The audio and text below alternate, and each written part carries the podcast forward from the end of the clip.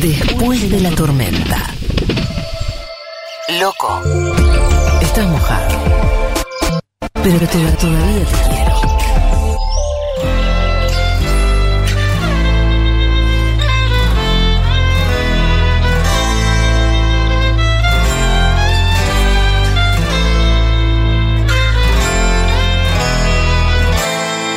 Llegué a la ciudad y me reciben como si fuera el boss. Cada vez más pegado y ni yo sé cómo pasó. Hoy festejamos y mi equipo salió campeón. Adentro del y afuera en la calle se escucha. Llegué a la ciudad y me reciben como si fuera el boss. Cada El pegado el boss, y el pasó. Como si, si fuera el boss. Hoy festejamos y mi equipo sale campeón. Medio en- en- con forceps, con forceps la, la rima de, de Duki. Estamos escuchando Malbec. Mirá como ya sé, no tengo ni que leerlo. No, este, boludo, cada vez que te sentás a hacer Fututrap, rejuveneces cinco años. Estoy como- Son- estoy en tema. Estás muy en tema, estás muy en tema, los buzos, todo, estás, y, tenés ya casi el bailecito de Matu. Estás muy cerca. Estoy cerca. No sabemos ahí, bailar los ahí, argentinos, pero el trap no te exige tanto. No te exige. Yo creo que Barbie Carmona y Patito Festa me miran como el señor Burns entrando, ¿no? Haciéndose el pendejo con el skate. No, para nada. No para nada. Para Yo me estoy divirtiendo No, mucho, eh, viéndolos. Eh, bueno, Es conozco la un poco. energía para este viernes. Claro. Es viernes. Es la hora y el día de la semana indicado para es esto. el momento. Sí. La Sí, que habla es Barbie Carmona, Sí. eh, que la recibimos con este aplauso, mira. Bravo, Barbie. Muchas gracias. Comediante, influencer, narcomodelo. Narcomodelo. ¿Narcomodelo? Sí, claro. No, no, no. Me junto con narcomodelos. Bien, que no te confundan, que no te confundan No es lo entonces. mismo, pero me junto con gente muy poderosa. ¿Qué sería, una, ¿Qué sería una narcomodelo?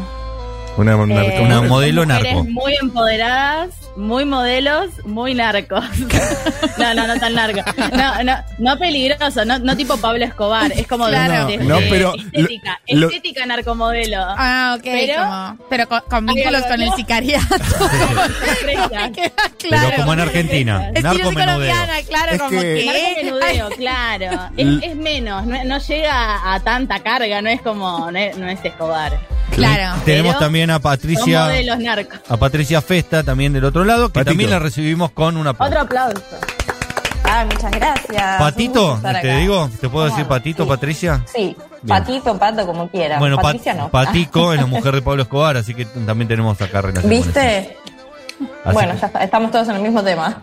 Gachi, Trap gachi. y narco es el tema que, vamos a Sí, tratar es hoy. el tema de hoy. Es el tema de hoy, lo que vamos a inventar. Eh, bueno, un poco, eh, Fututrap es una sección, eh, le contamos a la gente también que nos está escuchando, en la que abordamos un poco la música joven, la música que suena ahora, puede ser trap, puede ser reggaetón, puede ser la cumbia de- del elegante también. Eh, tuvimos esta semana, de hecho, eh, una presentación oficial de la más masividad del elegante llegando a quizás el programa, no hoy justo, pero el programa Sí. más popular de los últimos dos décadas de la República Argentina. Es muy interesante para charlarlo largo y tendido con Patito Festa y Barbie Carmona. Me parece que podemos empezar por el tema que acaba de sonar, que es la tan esperada sesión de Bizarrap y Duki Ok. en España, en una, eh, eh, una, una más de una serie de sesiones que se hicieron con todos los argentinos que están dando vueltas por ahí.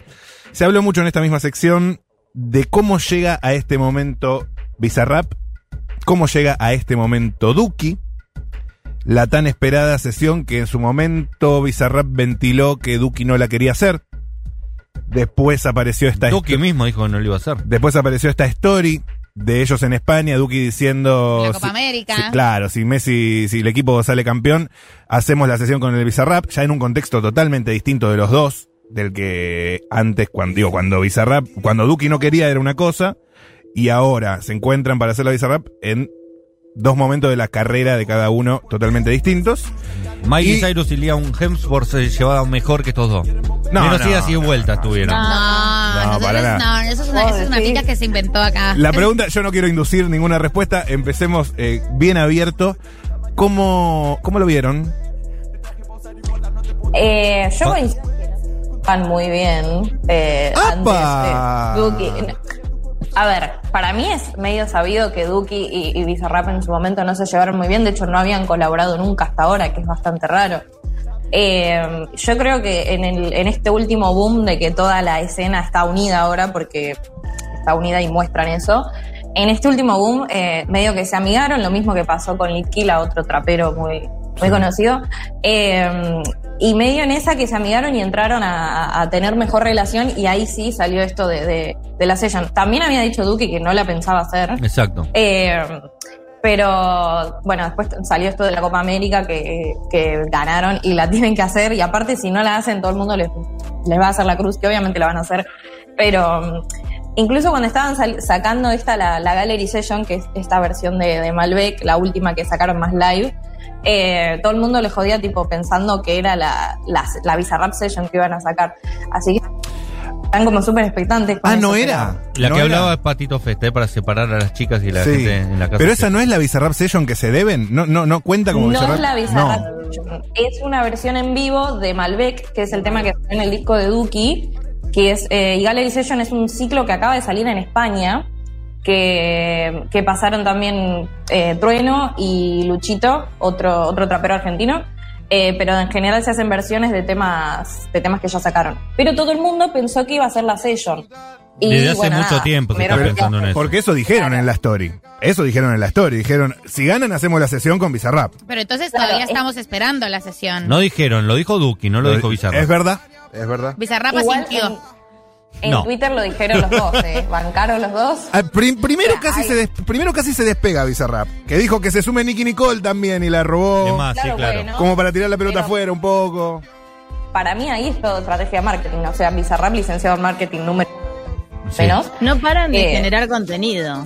Sí. Es cierto, ¿no? Y porque siempre te la dejan picando para la próxima. Claro. Cabe destacar que Bizarrap en sus inicios arrancó como un fan de Duki. Claro, remixando a eh, Duki. que proponía colaboraciones, como que te hago el remix de Hello Coto, te hago el remix de mm, Loca y así tipo empezó también como su lado porque él también tenía toda una faceta de, de el concepto bizarrap que eran los, los videos bizarros él venía de una cosa más tipo nada que ver Claro. hasta que hizo toda esa transición a full productor y, y, y que ahora ese, ese paso que hay que generó Bizarrap del productor queriendo pasar a la cámara. Mm. Quiere tener figura y mm, justo lo hablamos con eh, las narcomodelos anoche, porque había data interna de que, de esto de, de que mm, ahora cambia un poco la perspectiva de que eh, se centre en el artista nada más, el- la canción, y que se empiece a poner al frente toda la, la elaboración, como la producción, quién escribe la, la- la letra o quién, lo, quién arma el beat, eh, como también ahora es importante. Y ahora hay tantos productores que quieren estar al frente de pronto, porque generaron como...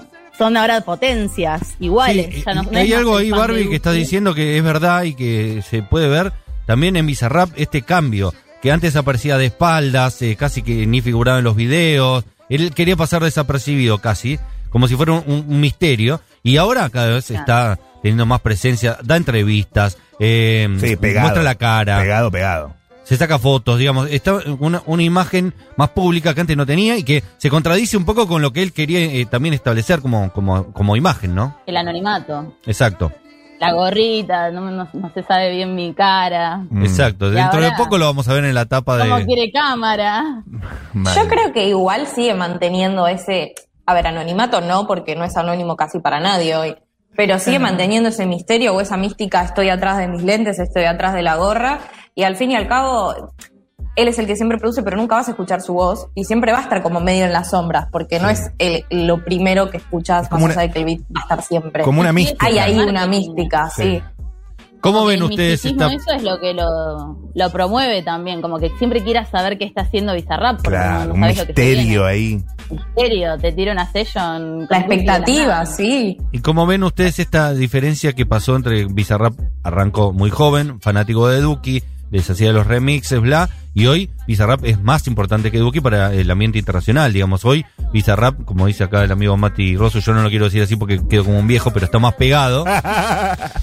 Eh, pero est- esto que hoy en el mundo, si uno mira cantidad de reproducciones, cantidad de colaboraciones, quién está trabajando con quién, un poco Bizarrap lo pasó a Duki. Entonces, hay también esto, vos no me quisiste dar la session cuando yo no era nadie, ahora que vos sos un poquito menos que yo, te la voy a hacer más difícil. ¿Cómo lo ven eso? Intrusos en el trap. Y ahí es el tema de los egos. Y es el, el- la, la cancha más, más picante. Porque se puede hablar también del efecto Saramay a nivel Mm. ego. Cómo se tuvo que, se las tuvo que ir, se tomar de acá. Porque, Explica, explica para la gente que no está al tanto. Yo Incluso quiero- para mí, para que necesito, no necesito un montón de contexto en el asunto Saramay eh, A elegante. nivel eh, eh, puntos de ego, eh, Saramay se llenó la boca no queriendo colaborar con nadie de acá, como medio... ¿Quién era Saramay? Eh, ¿De dónde salió? otro otro rapero que también tuvo una session que fue muy importante con Bizarrap, que también la, la, De traje, la ¿no? pegó con... Sí, De Smoking. y él, en esa estética de él, como que nadie le puede decir nada porque como que se lo tiene como muy así, yo hago la mía. Y, y termina pasando eso, que en vez de colaborar con otros artistas y crear algo más eh, comunitario, o sea, co- colectivo, acá, nacional, él siempre mirando para afuera, porque ahora está en España. El, pero no colabora con gente de acá y, y bueno, ahora tiene el beef con elegante, esto que el otro, pero además es como ¿Quién sos, puertas. ¿Quién te crees que sos? Claro. ¿Quién te crees que sos? Pero mucho es, es eh, quién te crees que sos, pero porque el contexto les da para creerse también, y entonces como que ahí depende, empiezan muy jóvenes también la mayoría, Mm. entonces como que a los 22 se piensan que, bueno, dominan el mundo y cero conexión con a lo mejor el Muchas trato cosas. laboral con ¿Cómo otra fue la pelea con el elegante? Que no la sé. Ahí está el, también el tema, como que no se sabe si es armado, si es real, porque Elegante lo nombra con nombre y apellido y lo manda al frente. y Fue- fue por stories, fue por stories. ¿No? Fue por stories, pero después en el, no, en, en el tema. Claro. En el tema, Elegante lo nombra, directo. Y Saramay, en su réplica de más de 10 minutos, no lo nombra en ningún momento por nombre, pero da a entender siempre como refiere al manager de, de Elegante. Habla, tira cosas muy comprometidas de que a, a Elegante lo manejan Claro. cosas muy de que ya se va de algo publicitario porque no lo estás levantando también como que si es una colaboración de que es un beef acordado Claro. es para promover temas de los dos pero para mí ahí se cuelgan de uno se cuelga de la teta del otro es como muy farandulero de acá terminan siendo como que en un punto si no lo trabajan como televisivo de que yo te, te alimento para que vos me alimentes a mí es un juego también, pero si lo ven más por el ego se pierde y ya es Un como bueno. Acá 11 minutos de tema, dale, Saramay, sacate las 11 ganas. minutos, hermano querido. ¿Cómo Mucho texto. Mucho, Mucho texto. Mucho texto. Se resolvía con que- un meme. Yo creo que igual el beef les, les sirve a todo el mundo, eh, hablando claramente en, cuanto a música. Igual el tema elegante de Saramay viene desde antes, supuestamente, o sea, en la, la primera, en la entrevista que dio Elegante para Caja Negra, le preguntan por Saramay y él dice que todo bien, responde con, con mucha altura, parece que supuestamente a Saramay no le caía bien Elegante desde antes, no sabemos de dónde viene ese beef. Y después empezó una tiradera por stories y después ahí sí sacan el tema y sacan los dos juntos. Puede que esté Ah. arreglado, puede que no. A los dos les sirve, a nosotros nos divierte un poco ver eso, así Sí, que la gente en las no me redes parece. Esto, Se nombró Caja al- Negra, al ¿eh? ego de, sí, de Saramay, eh, a- lo que había pasado, perdón, esto es lo- me había olvidado de esto a lo que iba. eh, a Saramay le ofrecieron hacer una entrevista con Ibai, primero que todo, como que Ah, fue mirá. el primero, y le rechazó una entrevista a Ibai. Porque No, no. dijo, Este este, chico es blanco que no sabe nada. ¿Quién a quién? No va a entender. Saramay ahí va. Saramay, ahí Saramay a va. Ibai. Es decir, Sí. que le dijo que no a Le Ibai. rechazó. Hoy Ibai, ¿Quién si sos? quiere, le hace una entrevista a Alberto Este es el Fernández. ego de Pero, Saramay. em- empezando por- empezando. otro. Ese es el tema del no tener proyección a futuro ni visión colectiva, porque vos decís Claro. que no y después es como todos los que terminan yendo a caja negra. El primero que rechazó, después fueron un montón más y como que se termina haciendo un- una cosa que es un, un hecho, un programa que existe y que, que- que te da el mismo Sí. nivel de exposición que al, al que estás mirando. Como, que al la que- vida es un poco más larga, ¿no? Hay como, como que se les pierde la, la ubicación un poco, la conciencia Sí. de, de, no Hay so- que de lo colectivo, del tiempo. Es una carrera, no es, un, no es una foto, es una película. Chicas, tengo, Bueno, nada, sí. tengo una pregunta, tengo una pregunta. eh, vamos a ir a otro tema, pero yo tengo muchísima curiosidad por este asunto. Otro tema. Saramay. Eh, no, eh, Saramay no lo conocí. Eh, Yo tampoco, escuché, pero me cae escuché mal. los dos, lo odio, eh, es mi Porque enemigo. Con el elegante no te metas. Cancelado, Primero, como cancelado. canceladísimo Sí, sí, sí. rey, ¿cómo te vas a pelear con elegante? Y segundo, ¿cómo vas a rechazar una entrevista de Ibai ni Tal cual, Messi? ¿Cómo quién Si hay sos? una Hacete tapa de abajo. New Yorker. Hacete abajo. Una Hacete tapa de New. Yorker para Hacete vos. No, abajo. mejor no. Además me gustó, me gustó mucho lo que le dijo Elegante, como, como lo chicaneó Elegante en su último tema, como yo quiero ser millonario y quiero ser un concheto, me pareció, tiene cosas copadas, me pareció interesante. Pero a lo que iba es, ¿quién es Dillon? Eh, yo vi el video, el video de los títeres, y hay ahí como el video de los títeres, qué vergüenza. Es eso que hacen los nenes con los El títeres. video con los títeres. Y me pareció súper interesante este chico, pero ¿de dónde viene? ¿Cuál es, cuál es esta onda como de, de traperos? eh, y, y- y como este, este nuevo, porque ya es casi otra generación que el, el Duki, Dillom, ¿no? Eso es otra, es otra camada. Sí, re, re. Sí. Más fresca.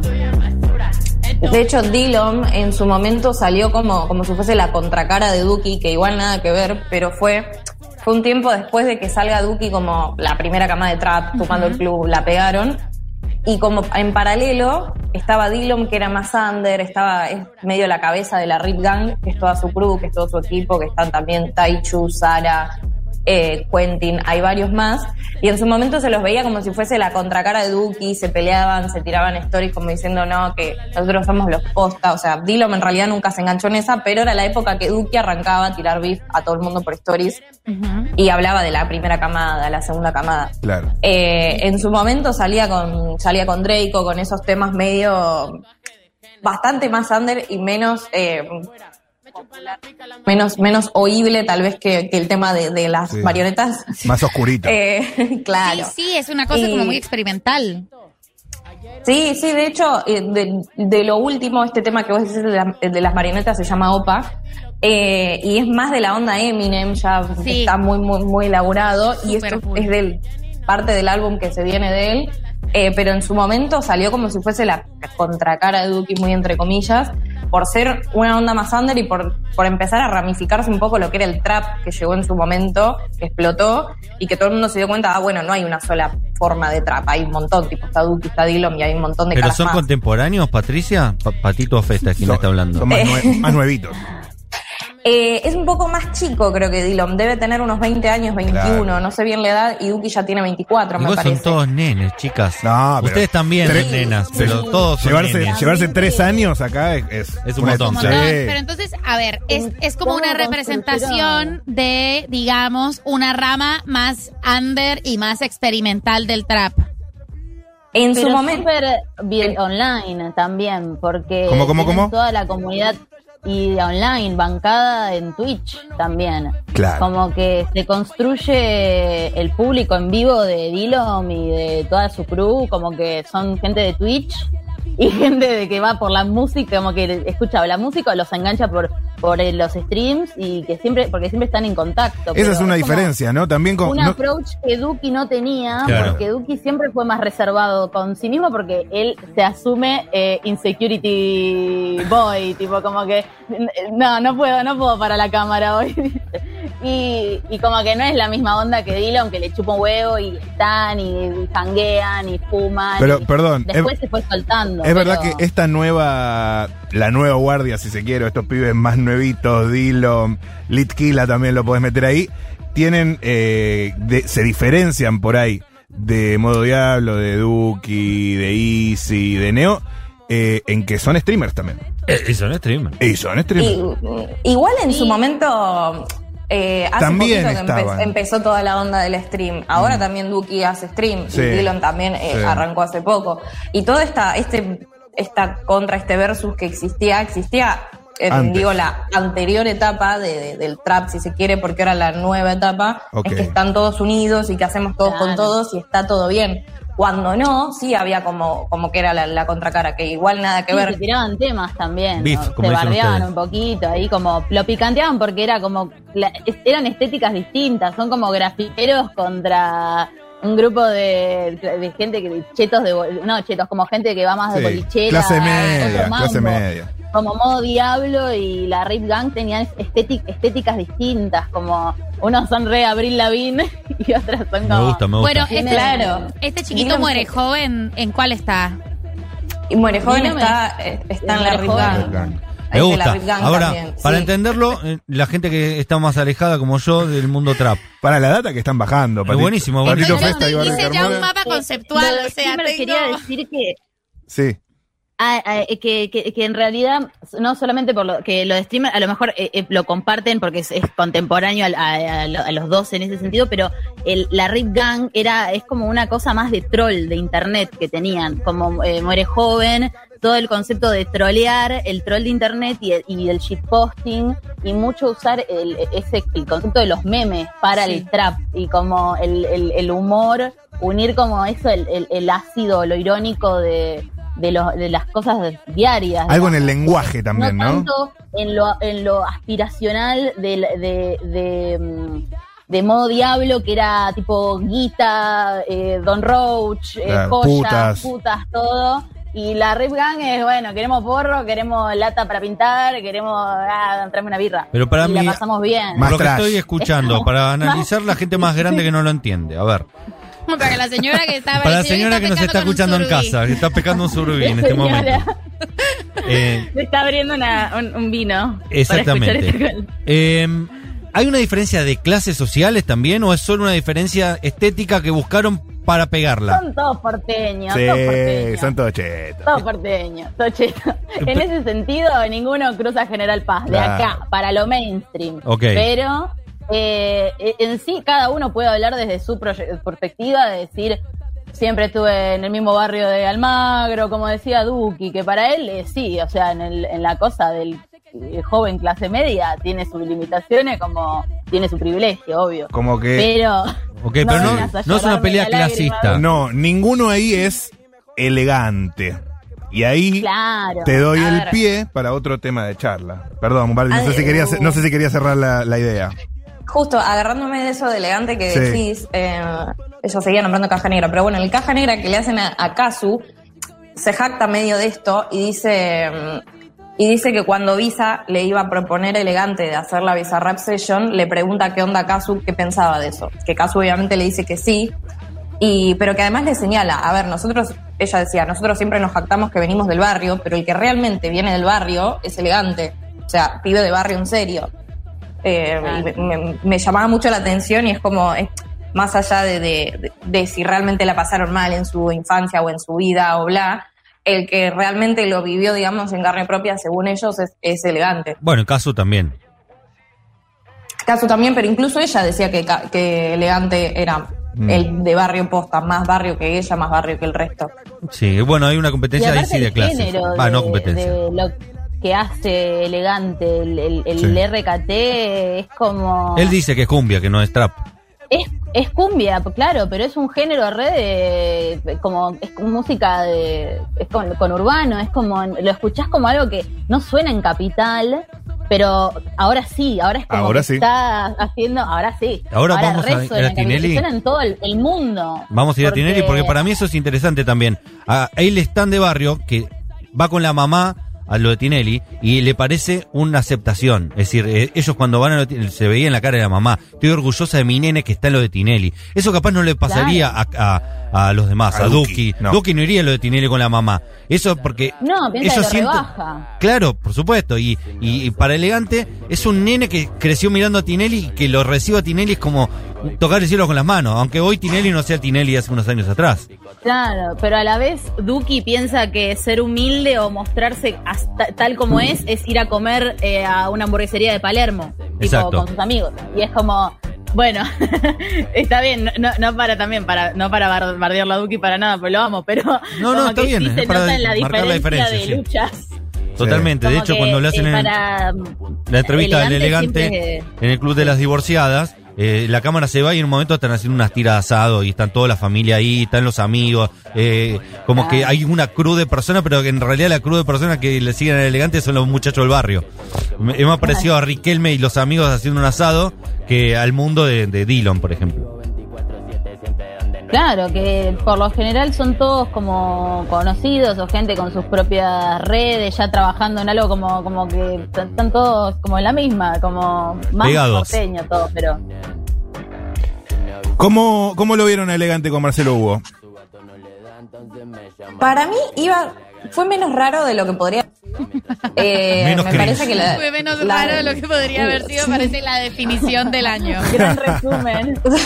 Claro. La interacción entre, entre Marcelo y, y Elegante me pareció bastante natural. O sea, Sí.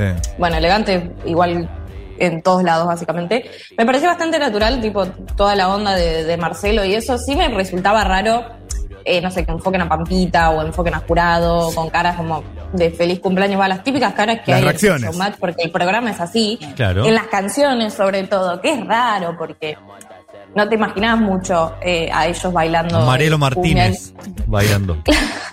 Y Pampita, Claro. cuando hizo eh, la apertura del Bailando en la Villa 31, ahora viene a poner caras raras. Pampita, mi otra reina, que, la, que hablando con respeto, pero mira Pampita, no me pongas cara.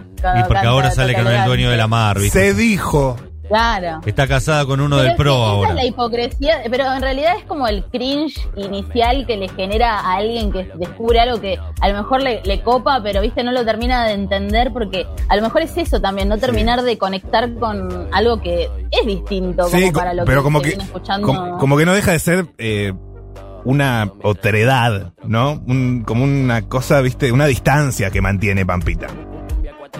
Ah, Pero bueno, ¿quién pero sos, Pampita es millonaria. Pampita tiene distancia de todos nosotros. Claro, sí, todos, sí, todos. Obvio, Pampita obvio. Pero arrancaste Obviamente. como notera del rayo y viniste con una mano atrás y una adelante de la pampa. Tinelli, pero lo que el respeto que no tiene de Pampita lo tiene de Tinelli, porque Tinelli está ahí en los DMs de elegantes, gediéndolo, diciéndole venite cuando venís, cuando venís, que te quiero tener en el piso, porque Tinelli sabe que como viene de rating y como viene la televisión argentina, elegante es tipo Una bomba. un broche de oro para ponerle a la tele y subirte por lo menos 10 puntos de rating, porque Claro. si no... O algunos retweets. Pone la cara que pone, o Moria pone la cara que pone, y ya no levanta eso. Entonces necesitan esas reacciones o romperlas a como romper con algo porque viene muy monótono todo. Y esto rompe, rompe con todo. Barbie es especialista en bailando. Otro día podemos profundizar eh, en ese tema que también lo maneja. Que trabajamos poco este año bailando, casi no hablamos del tema. Vamos a hacer, vamos a hacer, pero. Es que venía bastante. La, aca- bueno, Sí. yo la academia no la estuve consumiendo Sí, la mucho, academia pero y- el bailando, bailando con, sí, en- conceptualmente, nostálgicamente. Otro día bailando. Para, ¿se terminó la academia? Eh, No, está todo. No, No. porque eh, estamos hablando en pasado, como venía media, no sé qué. No, Sí, no se de lo entiende. que No se entiende bien qué es. ¿no? Entonces, De hecho, para mí es el bailando. de- como que la academia dejó de ser la academia y ahora es el bailando de vuelta. la La, academia, sí. academia de Racing Club. Eh, bueno, el elegante yo lo vi muy bien. Y después, eh, hablando de, de esto de- de- del elegante y el mundo televisivo, que es un tema que manejo un poco más, eh, estuvo en el Club de las Divorciadas, programas que no hablamos nunca acá. ¿Cómo va a haber un programa que se llame en 2021? ¿O estamos en 2022? ya? 21. 21. Eh, ¿Cómo va a haber un programa en televisión abierta que se llame Club de las ¿Cuál es Divorciadas? ese programa? El que conduce Laurita. Conduce Laurita Fernández, que no está divorciada. Eh, separada. el club Se- de las separada, Pero divorciada es otra cosa. ¿Tenés El menor estereotipo de, de divorciada es Laurita Fernández, ¿no? Por eso. Entonces Sí. de repente hay un programa en el prime, en el prime time, en la televisión abierta, que se llama El Club de las Divorciadas, que tiene a una chica que no está divorciada en la conducción y que en- entre, el- entre los panelistas y la gente que está ahí hay hombres, hay varones. Entonces no tiene ningún sentido nada de todo eso. En ese marco entrevistaron al elegante desde su casa, hicieron un móvil, no sé si lo vieron. No lo vi yo. No lo vi. Nadie, el único que lo vio fui yo. Barbie lo vio. Eh, muy lindo. Sí, el que, el que va con la mamá, que cuenta. Está con la mamá, sí. que cuenta su vida, que está Muestra esperando su casa. bebé, que Muestra sí, la pieza donde compuso su primera canción, con la computadora de conectar igualdad, bla. Y hay una foto enorme de la mamá y él ploteada en la casa, como la mamá muy orgullosa de él abrazándolo, pero una, una- un ploteo de una Sí, foto, un tamaño, tamaño pared, ¿no? sí, sí. Eh, así que nada, esto Un que ploteo de elegante. de todos los, los personajes del universo del trap y, y- y- y sucedáneos, Elegante es el más popular eh, a nivel masivo, es el que más fácil de entender es y el que más penetra en la televisión abierta. Me parece a mí, no sé qué piensan ustedes. Sí, yo en el, en el término de popular, popular pueblo, Sí. eh, coincido, te diría en este momento en Argentina. Eh, Sí, el sí. resto de, de regional ya, ya no te sabría decir, pero, pero sí, en, en términos de, de pueblo de que entendés más porque es tipo lenguaje de barrio, ¿viste? Es un pibe de barrio. Sí, buenito, Eh, lo queremos. No, que es buenito, pero- lo queremos mucho. a Ah, Elegante. sí, sí, obvio. O sea, no, no- no sé a quién le cae. Creo que al único que le cae mal elegante es Aramay, ¿no? Qué pero, idiota, Saramay. Y Saramay lo nos odio. cae mal a todos. Es mi enemigo. Mi enemigo personal. Aparte te tomaste 11 minutos para hablar mal de la persona más querida de este país. ¿Qué te Mucho pasa? tema. Claro. ¿A qué está O sea, te jugando hiciste la Saramay? Y cruz. el video, y eh, aparte ni siquiera estuvo tan bailable el tema, como que eran 10 minutos tensos. Sí, muy densos, down, muy down. como que- y, y por lo menos elegante te puso a bailar un rato ¿no? en el medio. Que sacó esta semana otro tema con Ol- Palito Lescano. Va, en realidad Palito Lescano sacó Ay, otro tema con Elegante, ¿no? Hay un video que Poniendo está, fuerzas. que está el negro Pablo de Ocupas. Está eh, el Maxi, el, el que hace los asados de boca. Sí, el, el enano. La persona de baja estatura. Eh, y después está Axel Canigia, Axel Canigia. Alex, Axel perdón, Ganicia, Alex. La ropa, el, look, el lucazo que pegó. Increíble, como siempre, impecable. Eh, y nada, es un También video está- muy raro. Y feliz, el, feliz ahí. Video muy raro que recomendamos porque las canciones de Polito Lescano siempre son hermosas. Eh, gracias chicas por haber pasado por Después de la Tormenta, Gracias. Patricia Festa. Patito Festa y Barbie Carmona. Eh, nos explicaron un poco de qué se trata todo esto a nosotros, María del Mar, que no, entendemos nada. Lo tengo clarísimo. Entre la Rip Gang y Modo Diablo, como nadie me había explicado esa diferencia y yo realmente llevaba mucho tiempo mirando, como navegando en YouTube a ciegas, como, ¿qué es esto? ¿Por qué estos son tan oscuros y estos son tan bailables? ¿Qué pasa con esos chicos? Bueno, nos Total. entendimos un poco mejor. Vamos a escuchar el tema, un tema de Damas Elegante. Elegante y damas gratis. Vamos con ese. De noche yo la cruzo por el barrio y en la esquina están los rochos, pero ella le da sin miedo. Y baila cumbia porque no pasa de moda. Cuando yo la vi me rescate que es una loba. ATR perro cumbia 420 palo negro. La vi moviendo la cola. Me la acerqué pa' poder decirle